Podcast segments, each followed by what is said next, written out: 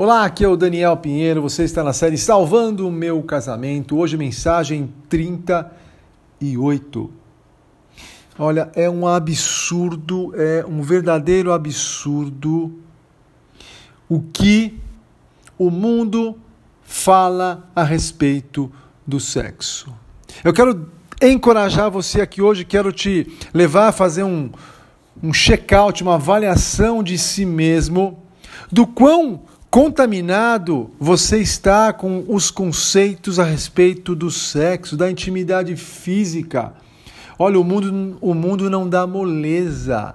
A todo tempo ele está nos ensinando conceitos absolutamente errôneos, contrários aos, aos princípios da palavra de Deus. Por isso, quero aqui deixar alguns uh, alertas, alguns perigos e eu gostaria de citar aqui algumas, algumas dessas frases que lamentavelmente eu tenho lido, tenho visto, tenho percebido, são frases de maridos ou esposas que já foram ou estão sendo completamente contaminados por um conceito a respeito do sexo.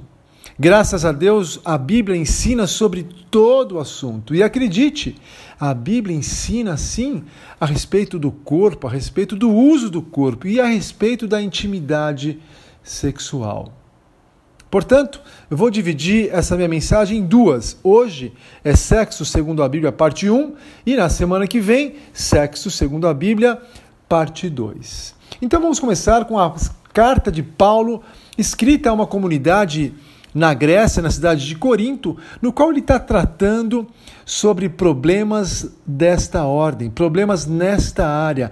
Ali havia um grupo de pessoas, maridos e esposas, que estavam por influência da cultura helênica, da cultura grega, distorcendo tudo o que a Bíblia havia ensinado sobre o sexo. Não é assim, meu irmão? Não é assim, minha irmã? Nós estamos a todo tempo sendo inundados, bombardeados pelos conceitos contrários à Bíblia neste assunto.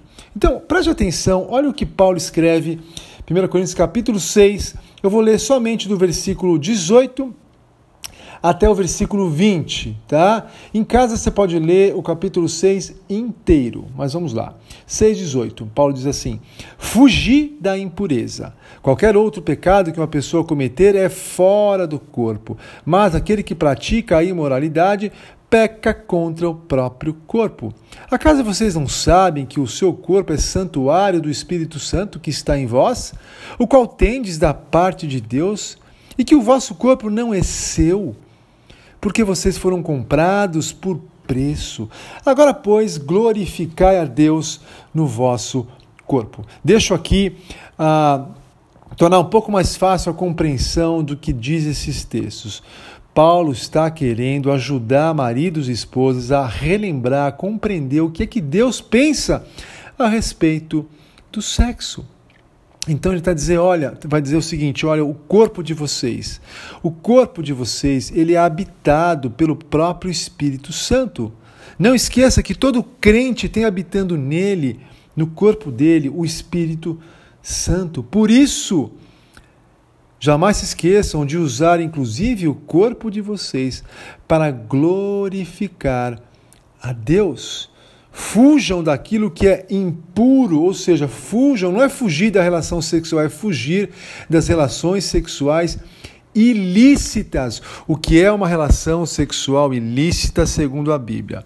Relação sexual ilícita segundo a Bíblia, primeiro, é a relação sexual existente fora do contexto do casamento, tá? Segundo, relação sexual ilícita é a relação sexual que é que ocorre por meio do adultério. Então Paulo está querendo tratar esses aspectos nesta comunidade que estava cheia de problemas desta ordem. Agora minha pergunta para você é: preste atenção Preste muita atenção nos conceitos divulgados pelo mundo. Vou citar aqui algumas frases lamentavelmente comuns. Vamos lá. Ah, sexo. Sexo é algo sagrado demais. Então, não devo me entregar tanto assim. Eu sei, eu sei que isso é mais incomum, mas sei também que numa minoria de casados existe esse conceito errado, que sexo é algo sagrado. Portanto, não devo ficar me entregando tanto assim. Ali na cultura grega, uh, esse era um conceito chamado do ascetismo, A-S-C-E-tismo, ascetismo. Quero lembrar, quero lembrar, esposa e marido, que o sexo foi criado por Deus para prover para você prazer, prazer físico, sim, intimidade conjugal e descendentes, filhos.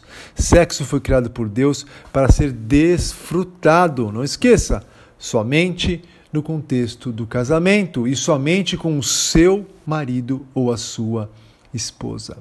Segunda frase: Eu vejo pornografia porque a minha esposa não me satisfaz mais. Ou, devido à crise em nosso casamento e às grosserias do meu marido, eu preciso passar tempo no Instagram, por exemplo, olhando meus antigos ex-namorados.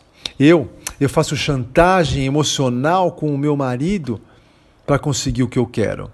Se ele quiser ter sexo comigo, ok, ele vai ter. Mas eu também vou exigir outras minhas vontades para serem Eu busco ter intimidade com o meu cônjuge porque eu quero me satisfazer, eu quero o meu prazer.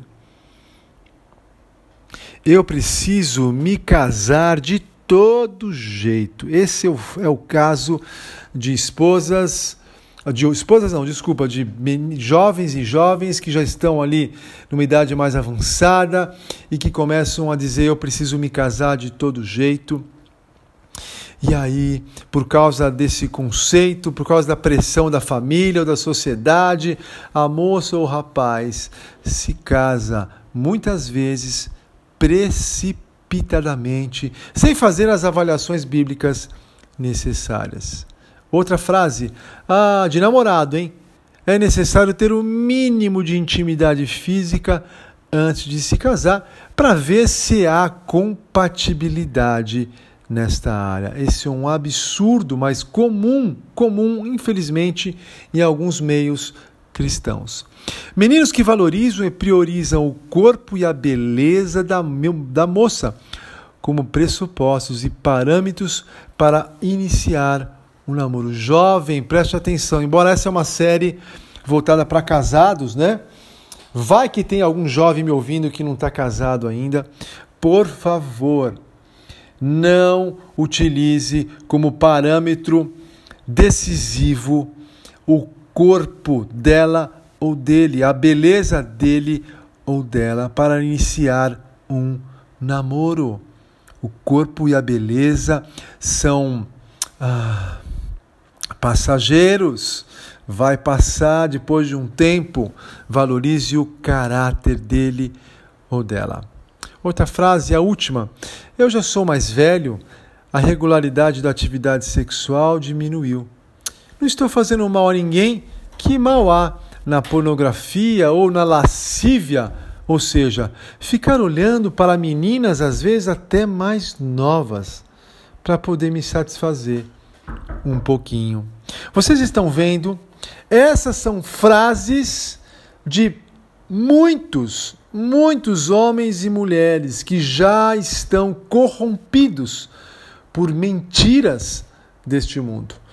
Quero deixar a parte 2 para a semana que vem e trazer para você, de maneira belíssima, segundo Paulo na carta de 1 Coríntios capítulo 7 agora, o que é que Paulo ensina a respeito do sexo dentro do contexto do casamento. Ele vai dar aspectos lindos e belos, dicas muito interessantes, princípios muito fortes a respeito especificamente da intimidade física dentro do casamento, segundo a palavra de Deus. Espero que você tenha ouvido com bastante atenção para fazer uma avaliação se você está firme segundo a palavra de Deus, ou se você está esmorecendo, cedendo a tanta mentira do mundo para estragar algo tão belo que foi criado por Deus, o sexo.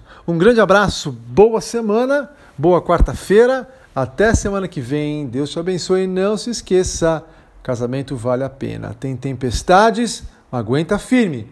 Fica firme no Senhor aí. Um grande abraço. Tchau, tchau.